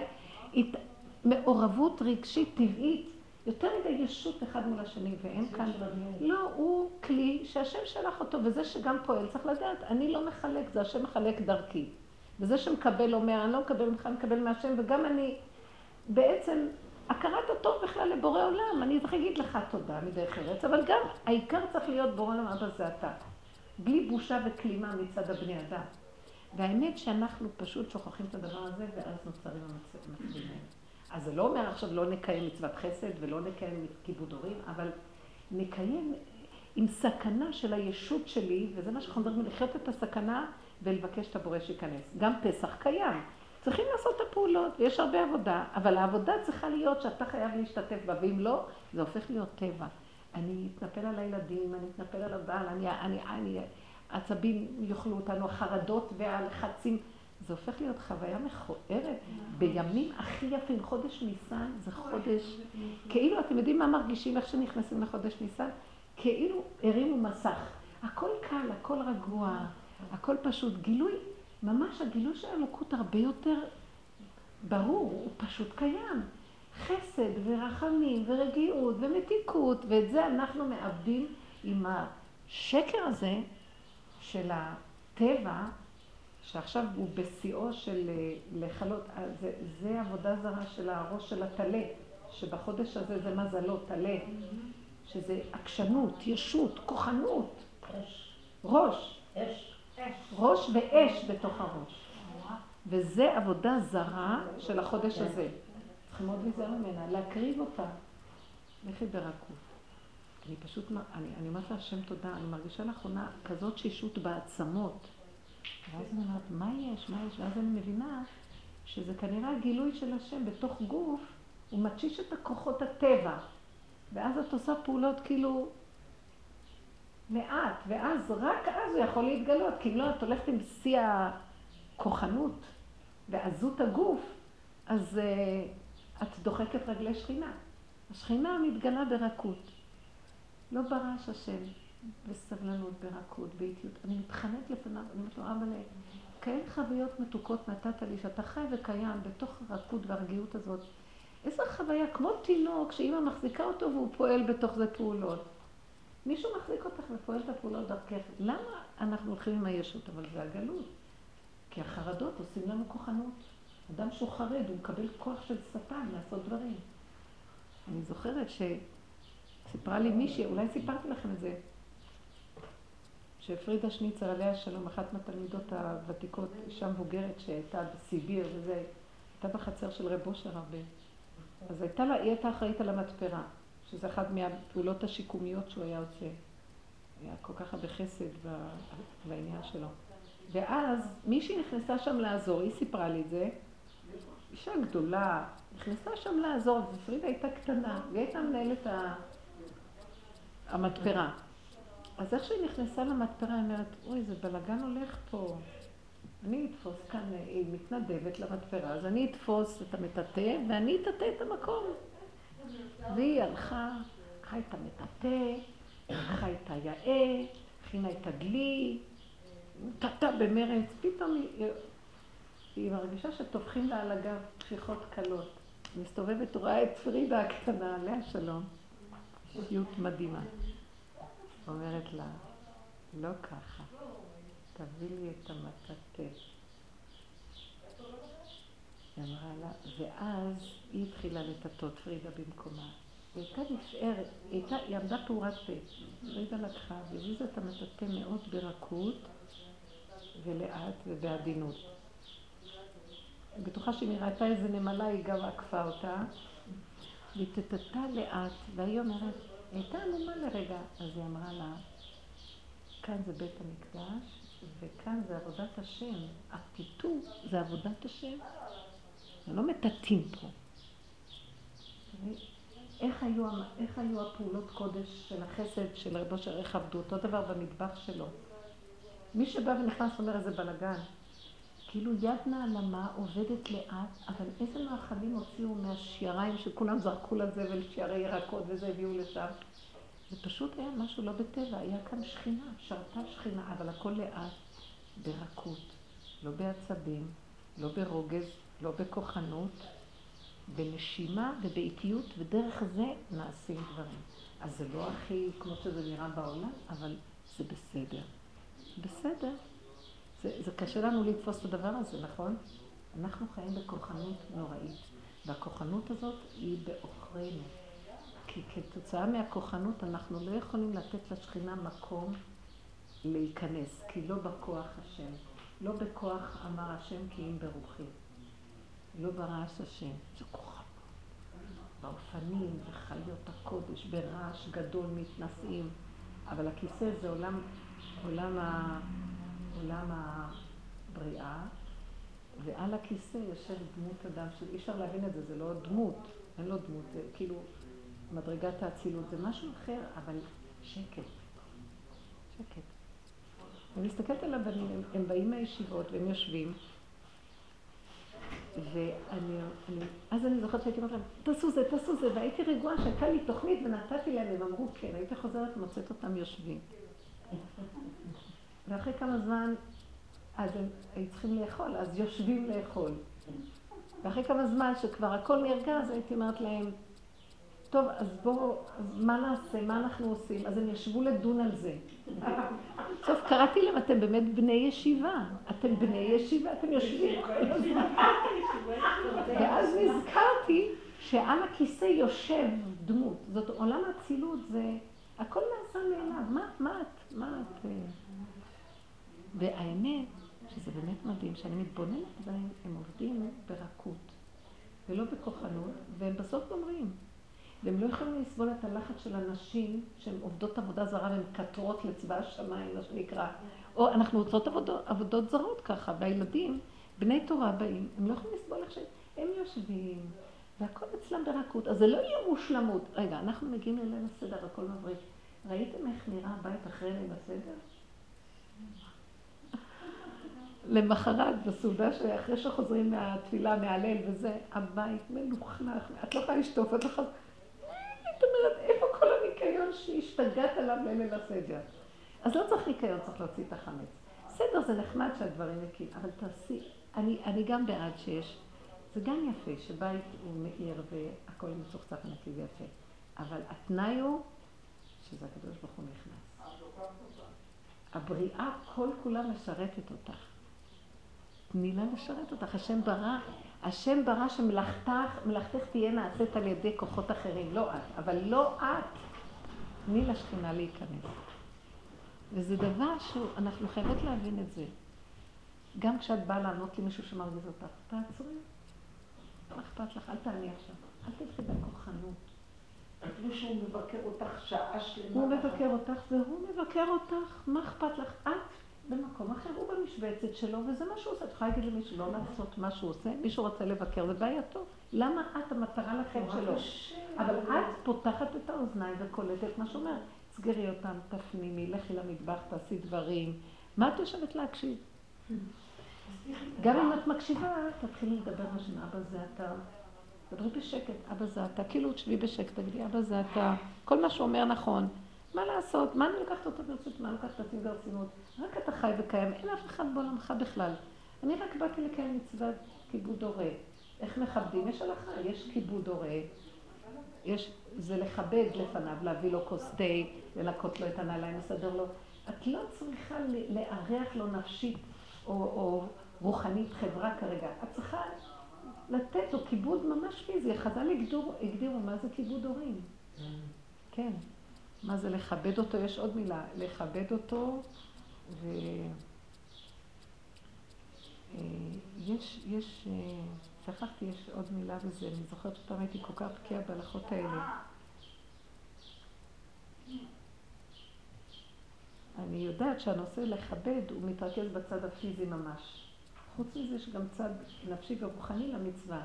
אבל אם הנפש והרוח שלך לא משתלבת במצב הזה, תנתקי ורק תכבדי פיזית.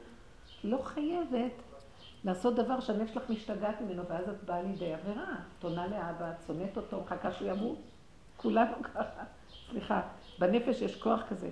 ולא עניתי לו ברוך השם. לא ענית לו, אבל, גם בנפש שלך. תעלי את זה להשם בדיבור, את מאוד מדברת עם השם. אל, תתני את הממשות, את האנרגיות למילים. אני גם ראיתי, מאוד תעבדו עם הנקודה להיכנס פנימה. ברגע שמישהו מתחיל לבקר אתכם, להגיד לכם, זה תזהרו. מישהו מתחיל עם אנרגיה שלילית מסביב ופונה אליכם, מאוד מאוד תתכנסו, תסגרו. תעשו את עצמכם שאתם שומעים, אבל אתם במקום אחר.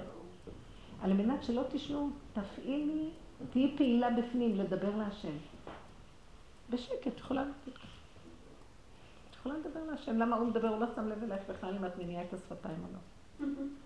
הכוח של הפה זה הכוח האחרון שנשאר על מנת להביא אותנו למקום הזה. תשמרו על עצמכם ותפנימו את עצמכם פנימה ותראו שמה שנשאר הוא רק הפה. כל השאר תנו לעולם. העולם רוצה לבקר, רוצה לחשוב, רוצה לדון, לכעוס, שיסעירו את עצמם. אני נזהרת שלא יסעירו אותי, אז אני... כי אנחנו מאוד סוערים אחד מהשני, אנחנו נדבקים בסערה. אבל אני הזדקתי אותו מה שהוא אמר, אמרתי, בטח, השם מדבר אליי, הוא אמר לי, תטפלי בילדים שלך במקום לטפל בי. הוא אמר לי, אמרתי, אתה צודק, באמת, לקחתי את התיק. ולא בעולם אומר לך? כן, לקחתי את התיק ואמרתי, אתה צודק. וחייכתי אפילו. וזה עצבן אותו שחייכתי, כאילו לא... ואז כי אולי אמרת את זה מנקמנות. לא, לא, לא, לא.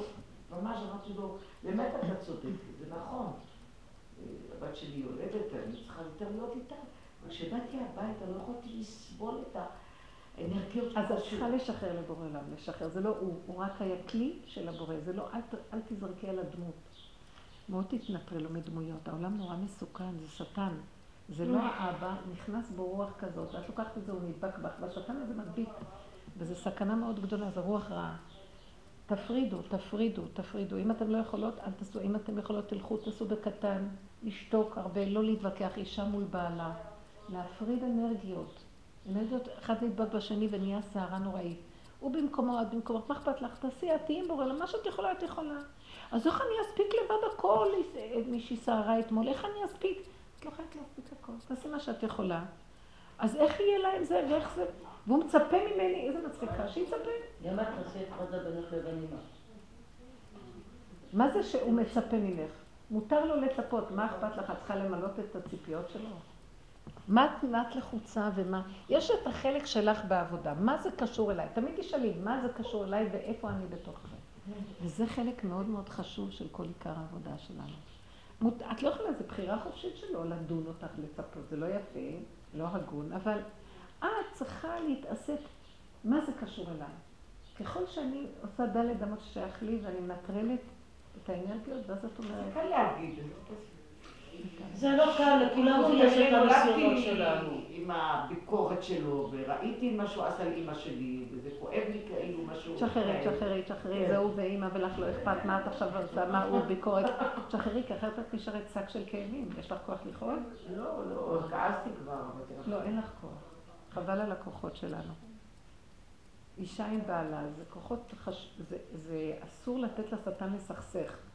תני לו, שילך, שיבוא, שעושה. עכשיו, את רוצה שהוא יזיז לך ארונות, הוא לא עושה כלום ובורח. מי שאמר לי, זה מאוד קשה לה. אז אמרתי לה, אל תזיזי ארונות. אבל צריך, וזה, אבל, אבל, אבל, אבל. סיבות. זה הולך בקלות, ברכות, כשאת לא שמת את העולם, בסדר. אם לא, וזה, תעשי את הארון, אבל את תשנאי אותו, אז זה לא גדר הנחון של המצווה. יש גדרים וכללים לכל מצווה. דרכיה דרכי נועם, וכל נתיבותיה שלום. עד שיד מגע. כן. עד היכן שאת רק לימדת אותנו. נכון.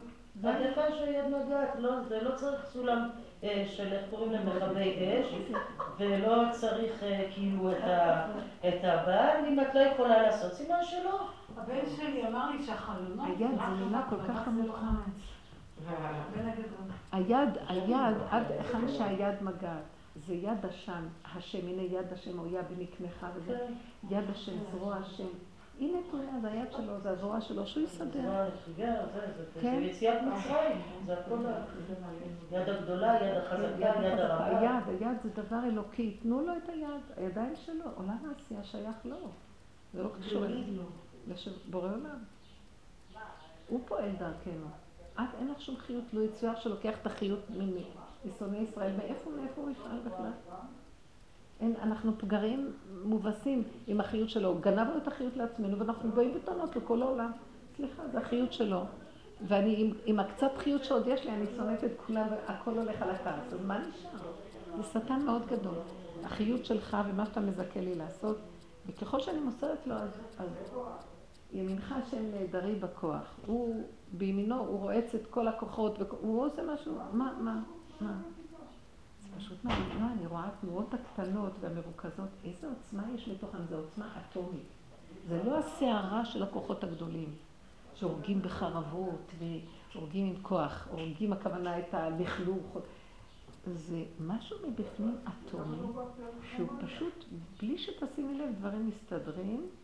מסתכלת אחורה, אין לך תחושה של ישות של עשייה, ואת מתפעלת, איזה, זה רק בורא עולם, זה לא יכול להיות שזה בן אדם, זה לא יכול להיות, זה בורא עולם פה. זה היה 10.24. רגע, של מה? זה פשוט, אתם רואים ממש בחוש איך מתגלה כאן הכוח האלוקי. ולהגיד לו תודה רבה, אבא, תודה רבה, תודה רבה. אני הייתי שבוע שעברה, שבוע שעברה בתוך העבודה שלי, היינו בפגישה מתשע בבוקר עד שש אחרי הצהריים. זה היו פגישות מאוד מאוד גדולות, אנשים מאוד מאוד חכמים כדי, כל מיני דברים של חינוך, וכל כל מיני דברים כאלה.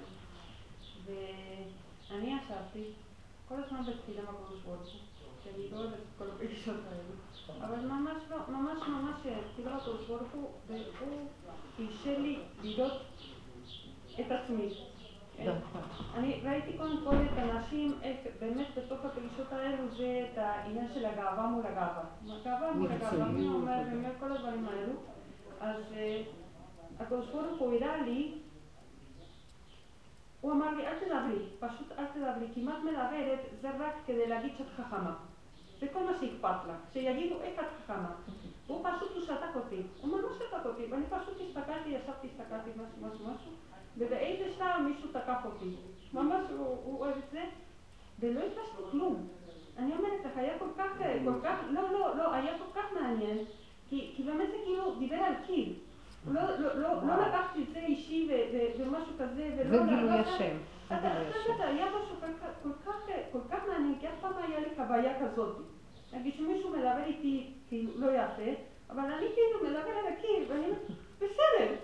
איזה יופי, איזה חירות זאת. לא, זה היה... מדרגה של חירות, חירות, לא להיות שייך. כן. עכשיו יש לי שאלה, אבל כל הזמן שהקדוש ברוך הוא מרשה לי לראות ולהיכנס לכל העבודה הזאת, אני רואה שאני יוצאת ושותקת. אני בשתיקה, פשוט בשתיקה. ולפעמים נותן לי את הפחד של להיות מאוד מוזרה מול האנשים, כי באמת אני בשתיקה. זה שתיקה כזאת של להגיד, אם אני מדברת זה רק מהאני שלי. אז כדאי שיא יופי. אבל איך אפשר לא לה- להכניס, כאילו לקחת את זה לשנאה ולכעס ולכאבים? הרבה אנשים מדברים שטויות, כאילו, מה אכפת לך מהאנשים? ההתרחבות של אנשים, זה אי אפשר להסביר את זה. אז תכניסי את זה פנימה ותגידי, זה שלי, זה שלי. זה שייך לי. הכל, הכל שייך לך. זה שאת רואה את זה ואת מגדירה את זה, זה שייך לך. במקום הזה את נרגעת, העצבים נרגעים על השני והאנרגיות נרגעות. זה הכל אה, ביקורת שלילית, של ריחוף על כולם. מה שאת אומרת במקום הזה, השתיקה היא דבר מדהים. זה מה שרב אושר אמר בסוף. זה התפילה הכי גבוהה, זה לך דומיית תהילה. תשתק, כי כל מילה רק... המילים שלנו, גם השפה בנויה משפת האגו, זו שפה שהתבלבלה כתוצאה מאכילת עץ הדעת. ואז יש המון אני ואתה, הפרדה. אני זוכרת שפעם היה לי חוויה פנימית שהיה לי איזה משהו פנימי שהראה לי שכאילו משהו שמדבר אליי מבפנים ואומר לי אני אתה במילה אחרת ואני לא זוכרת, אין מילה כזאת להביע אותה פה והשם אומר אני אתה במילה אחרת, אין, אין אני ואין אתה, יש דבר אחד אבל במילים של הטבע אין לנו, אז כבר שתיקה, בעולם כשאת נכנסת למציאות של אמת יש שתיקה, הרבה שתיקה. שתיקה, אין טענות על העולם, יש רחמים. כי העולם בכלל לא עושה בכוונה כלום, הם נשלטים על ידי כוחות, כולם נשלטים על ידי כוחות, כולם בובות שיש איזה כוחות שמנהיגים אותם בכלל, זה לא בחירה עצמית, אין בחירה חופשית בכלל לאדם פה. מי יש לו כאן בחירה חופשית? כוחות הטבע כל כך חזקים על הבני אדם. אז הדבר היחידי שיש לנו בחירה בו זה להתבונן כמה הטבע מסכן אותנו ולא לתת לו. ולחיות בצמצום ובפחד ולהיות מחובר להשם שישמור עלינו. זו בחירה היחידה, להיות שלי יש שליטה אחרת מהם, גם לי יש שליטה. אם השם לא היה משתיק אותך, היה מכאיב לך, כמו שהיא עכשיו מדברת, והיית נחתכת לחתיכות מהביקורת של אותו אחד. את הלכת ב... השם רפיין אותך. הביא אותנו למין מצב של האגו הונמך. החריפות של היישות פגה. כמו האלכוהול יצא מהזה, וכבר אין טעם למה שאין, אין כלום, פשוט. זה דבר חשוב, וזה, בעבודה הזאת זה מביא אותנו למקום הזה, ברבות הזמן אנחנו מגיעים למקום הזה, וזה חיים אחרים. זה רכות, רגיעות, שקט פנימי. את לא כועסת על אף אחד, את מבינה אותו גם אומר. את גם יכולה לפעול בצורה אובייקטיבית על דברים, כי אין לך כבר את הנגיעה של המידה, כעס, הרוגש, הרגש של הדבר. זה מאוד טוב. זה מקום מאוד טוב, זה להודות להשם ולשתוק, זה מה שנשאר. הרבה, הרבה תודה והרבה שקט. כן. לספר חוויה, יום שישי היו לי מאוד כאבים גדולים, מאוד כאב מאוד חריף. רק לגמור את העניין הזה מהמקום הזה שאת אומרת, סליחה, של השקט, זה הדוגמה שנתתי לכם, איך שאתמול השם זיכה אותי לפעול מהשקט.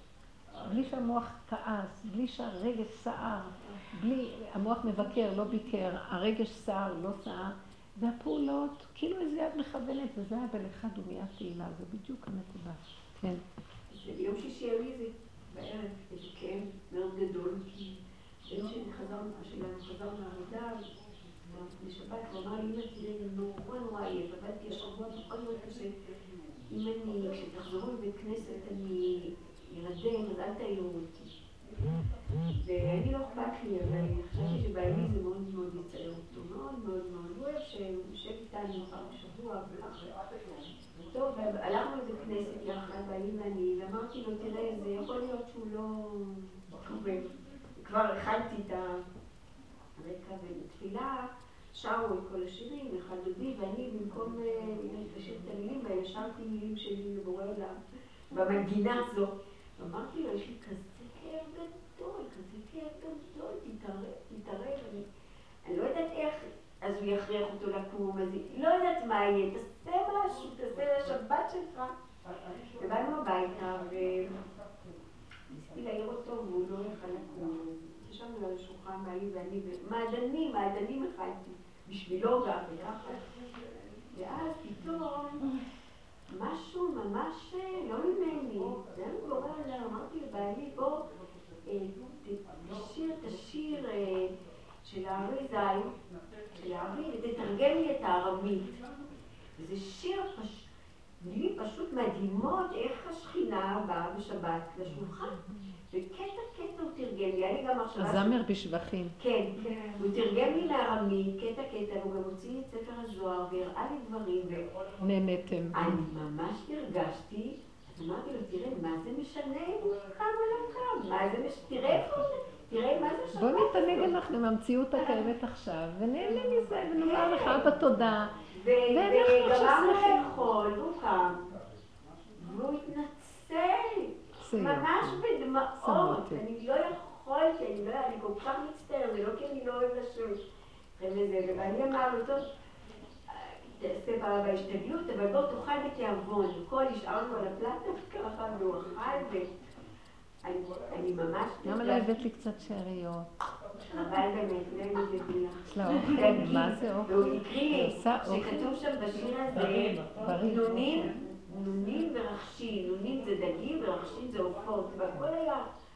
והייתה כזאת. מתיקות, כאילו באמת השבת הזאת, חשבתי לעצמי, איך, איך בכלל לא ידעתי שיש כזה, כזה דבר. ואת הרעיון הזה, לשיר, אני ממש הרגשתי שזה לא היה ממני. כן. פשוט בורא עולם הכניס את הרעיון הזה, וזה נהיה, ונהיה כזה משהו, זה פיוט מאוד מאוד יפה. פיוט עמוק ומאוד יפה, ואחר כך בלילה בעלי ישן מאוד מאוד טוב. ולמחרת הוא אמר לבן שלי, תראה, אתה רואה מה זה שלומדים קבלה? דברים כאלה, השינה כל כך מתוקה ועריבה, כאילו זה די, זה כבר הוא. רציתי לספר את זה, ופתאום משהו בי... כן, היום המילה קבלה היא מעוררת שלילה כאילו, אבל ש- שלומדים גם את העומק הפנימי, לומדים את העומק הפנימי. שבכל דבר, הכל נגנב. כן, אבל היה, משהו לא גנוב, זה לא היה, אני לא הייתי בעסק, הרגשתי שזה משהו בכלל לא ממני, נהיה כזה משהו ששייך לפיוט הזה, ששייך לבורא עולם. זה בורא עולם. כל- כל הגיע- השבת, הזמר בשבחים, כן. או פתחים. הזמר, הוא אמר לי שהמילה הזמר זה לחתוך את ה... לחתוך את כל קליפות. הקליפות, וזה ממש היה, ובאמת אחר כך זה היה מאוד. ימינה או שמאלה ובינה או קלה. ימינה או שמאלה או קלה. בקישוטי נזלה ומנינו כן, כל זה. יפה, יכבק לה בעלה ויסודה דילה. תראו איזה יופי, הקדוש ברוך הוא מחבק לשכינה. הוא מחבק את היהודי שלו, שמקים את השכינה שבתוכו, מתגלה אור אלוקי גדול. קודם כל בואו נקים את השכינה שבתוכנו, שזה האור הקטן. אני רוצה בהקשר לזה לומר את המקום הזה של, בפרשה כתוב ויקרא, שהקדוש ברוך הוא, אה, משה רבנו היה מאוד ענב, ואז הוא התגלה עליו, כן, א' זעירה, מראה לענבה של... וכתוב בחז"ל שאין השכינה שורה אלא על חכם, ענב, עשיר וגיבור, או גיבור ועשיר, זה הלשון. אז אה, בוא נגיד חכם, אפשר להבין, ענב, בטח, עשיר, אה, גיבור, איזה הוא גיבור המתגבר על יצרו. אבל עשיר מה? למה, מה מסכן העני? ואם אין לו כסף, אז לא ראוי שיתגלה עליו. אז מזה אנחנו מגלים בעצם... אה, יפה. אז אם אנחנו לוקחים, אבל לא רק זה, בואו ניקח את כל ה... בצורה איך שאנחנו רואים את החיים, בואו נראה את הכל. בואו ניקח חכם, אה, גיבור, עשיר. חכם, אבל זה כל מי שלא מייחס לעצמו בעצם את המתנות שהוא קיבל. בדיוק. אז בואו נגיד שכל דבר שאנחנו עושים, בואו ניקח את שלושת הדברים האלה. החוכמה בעצם, היום יש המון אנשים חכמים, את אמרת, ישבו שם אנשים חכמים, וכל הפסיכולוגים האלה שדנו. ועשו אה, ועדות על כל מיני מסכנים וזה, אנשים חכמים, אבל מלאי גאווה וישות. כל החוכמה והדת, ההשכלה שלהם, הולכת לכיוון של הישות שלהם. זאת אומרת, הם לא מייחדים את זה לכבוד השם, אז זה לא נקרא חכם. עכשיו, כדי שאדם כזה ייחד את החוכמה להשם, הוא צריך להקטין את האגו שלו, אז הוא צריך להיות קטן. קטן. למה? אני רוצה להגיד את זה בהקשר שבוא נקים את השכינה שבתוכנו, ואיך מקימים אותה? על ידי הקטנות. קודם כל אנחנו חייבים להקים את השם ולחיות קטנות אלוקית. אנחנו בדמיון הגדלות, ואז האלוקות לא יכולה להתגלות עלינו, כי אנחנו לא נותנים לה את הקטנות הראויה. כי קודם כל נקים את השכינה, ואחר כך הקדוש ברוך הוא מתגלה כחתן של השכינה. אבל בואו נקים קודם את הכלה, והפיוט הזה שייך. אז איך מקימים את הכלה? קטנות. אז את עכשיו רוצה, בוא נגיד, להגיד לה, תראי החצאית שלך וזה תחזרי לעצמך, תהיי קטנה. את עם החצאית שלך. תעלי את זה להשם, תבקשי רחמים. הבריאה מתקנת לבד. הכנסתי את הבורא לתוך המציאות. גיליתי, במקום שאני עם הגדלות שלי אני אוכיח את השני, ואז יש לי גדלות של אני מסודרת, ואת צריכה לעזור לכל העולם שיהיו מסודרים. לא מסודרת כלום, השני מראה לי כמה אני לא. העבודה הזאת מטרתה להביא אותנו לקטנות. אז אחת כזה ייקרא חכם, שכל כך הרבה חוכמה יש לו, ובסוף אומר כמה שאני לא למדתי, אני עוד לא יודע כלום. איזה גאווה תהיה לו. למה? כי כשאנחנו לומדים, או עובדים, או עושים משהו, ביחס לעולם, ברמה האופקית, אז אנחנו ישר מתחילים להתגאות, כי בטח, אני למדתי יותר ממנו, אז מגיע יותר, אבל ברמה של בינך לבין בורא עולם, ברמה אנכית, את יכולה פעם לחשוב שפעם תלמדי די ויותר ויהיה לך איזו השכלה. מה שאת לא יודעת, תכלית הידיעה שלא נדע. זה אין סוף של חוכמה ודעת, שאת פשוט עומדת מול תמים דעות, מול עולם שהוא אין סוף בחוכמה שלו, ואת נהיית קטנה. זה, על חכם כזה שכינה מתגלה, שהוא יודע את קטנותו, והוא חכם. אבל הוא לא הולך עם חוכמתו מול העולם ואומר, תשמעו, אני חכם, מגיע לי כבוד, אתה פחות חכם ממני. ההוא קצת יותר, אני מוכן קצת להיות לידו. אבל אנחנו הולכים, החוכמה שלנו היא בינינו לבין הבורא, זה בושה וקרבה בכלל, שנחשוב שאנחנו חכמים במשהו, כי מול החוכמה האלוקית האינסופית, מי שיכול להיות חכם, זה מקטין אותנו. בואו ניקח את המקום של גיבור. בואו ניקח את ה... ואז זה מביא ענווה, לכן אמרו חכם וענב. כי חוכמה שהיא לא בקטנות, עם יד באה לגדלות, אז אי אפשר להיות ענבים בחוכמה כזאת, ברור, זה רק גאווה. בואו ניקח את המושג גיבור. אז איזה הוא גיבור? הכובש את יצרו. עכשיו בואו נראה איך נראה אדם שגם כובש את יצרו, יש שתי מדרגות. הוא הולך עם כוח, אני צנועה, כבשתי את יצרי. עכשיו אני הולכת לכבוש את כל העולם, שגם הוא יכבוש את יצרו. אבל זה כוחנות ש... הוא כובש, אבל יש לו תחושה שהוא כובש. וככה הגברים בעצם, אה, כתוב שאין דרכה של אישה לכבוש. הגברים כובשים, ויש להם תחושה של כוחנות וכבישה, ואז הם רוצים לשעבד תחתם את הנכבש. זה באופן טבעי, זו הפסיכולוגיה של הכובש. אבל כובש אמיתי זה שהוא יכבוש את הכוח שרוצה לכבוש את השני. זה כבר מדרגה יותר גבוהה של כבישה. זה לא האיתקפיה, זה התאפחה. תקחי את כוח הכובש ומול בורא עולם את יכולה אי פעם להיות גיבור? ברגע אחד הוא מזיז לך את החרב הזאת שאת חושבת שבה את כובשת את העולמות ומפרק לך את היד ואת הצורה ואין לך כלום. פעם סיפרה לי איזה מישהי ש... שהיה להם במשפחה איזה דוד שהוא היה גיבור גדול בכל המלחמות של ישראל והוא היה... אבל באחת המלחמות הוא היה כל כך גיבור שהיה אומר, אני לא מפחד מערבים, אני לא מפחד. כשכולם נסעו, אז הורידו ראש וזה, ונכנסו כשהיו יריות. הוא היה יושב בטנדר עם ראש מורם. ויום אחד פגע בו כדור. אבל באמת, הוא לא היה, הוא היה גיבור שלא פחד מערבים. אבל מה, את הגבורה הזאת הוא לקח לעצמו. ויום אחד פגע בו כדור ערבי.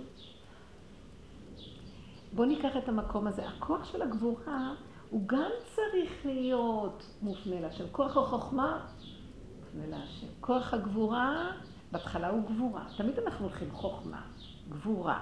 אבל אנחנו נעצרים שם, הלך עלינו. אנחנו לוקחים את זה ומפנימים, אבל לך, וזו העבודה האחרונה שלנו. כל העבודה לקחת את מה שעשינו בכל הדורות, אנחנו מלאים חוכמה, מלאים גבורה, מלאים כוח, מלאים זה, אבל הכל הלך לאיבוד היום. כל אחד מתחיל לעמוד מול השני עם החוכמה שלו, והוא דורש כבוד, פרסום וכוח ומעמד וכבוד וכל ה... אבל רגע, ותחזיר את זה לבורא עולם. זה העבודה, עבודת הנפש, להחזיר את זה לאלוקי הארץ. הכל שלך בורא עולם. תעלה את זה אליך, תעלה אליך, אחרת זה יישאר אצלי, אני הופך, עושה עבור ההפוך. אני נהיה עם זה כמו גוי. גם לגוי יש, גם הם שלטו על עולמות, כמו האימפריות האלה השונות, מה ההבדל ביני לבינם? אותו דבר. עכשיו בואו ניקח את העשירות. בואו ניקח את יסוד העשירות. אנחנו יכולים לקחת את העשירות. אם אנחנו לא מקטינים אותה בנפש להגיע מול בורא עולם, אין קטנות פה, זה לא ילך להשם. אפילו שתגידי כסף של חסד, עושים חסדים, עושים דברים טובים עם הכסף, אבל זה הולך על הגאווה והגדלות והחשיבות, ואנשים מרגישים שיש להם ממלכות של חסד ומה לא. איבדנו את הנקודה. אז זאת אומרת, קחי את הכסף הזה, כי אם לא, אנחנו הופכים להיות גם, הממון הופך להיות האלוקות שלנו. מה נגיד, עגל הזהב, הממון, אנחנו משתחווים לממון, והממון הוא הכוח והשליטה. איבדנו את השכינה. שכינה יכולה לשרות רק על אדם שהוא חכם לכבוד השם. אז הוא מקטין את האגו שלו להשם. שהוא גיבור, מקטין את גבורתו ומש... ואומר, אבא זה הגבורה שלך, כי אם לא, אני ברגע אחד יכול לחסל את העולם בגבורה הזאת. אני אעשה דבר הפוך. אז זה לכבוש את כוח הגבורה ולהעביר אותו להשם. לכבוש את כוח החוכמה ולהעלות את זה להשם. לכבוש את כוח הממון. אנחנו לא רוצים להיות עניים. מתי השם ייתן לנו ברכה? שאנחנו נותנים לו את כל הכבוד, שאנחנו מוצאים את כוח הממון מהקשרו ושמים, מקשרים אותו לשורשו שהוא קשור לך בעולם.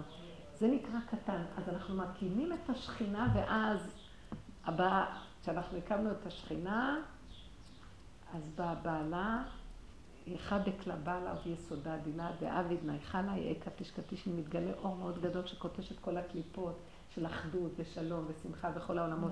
זו העבודה האחרונה, שער החמישים שאנחנו על ידי לתת קורבן את כל הכוחות להשם, להקריב אותם להשם.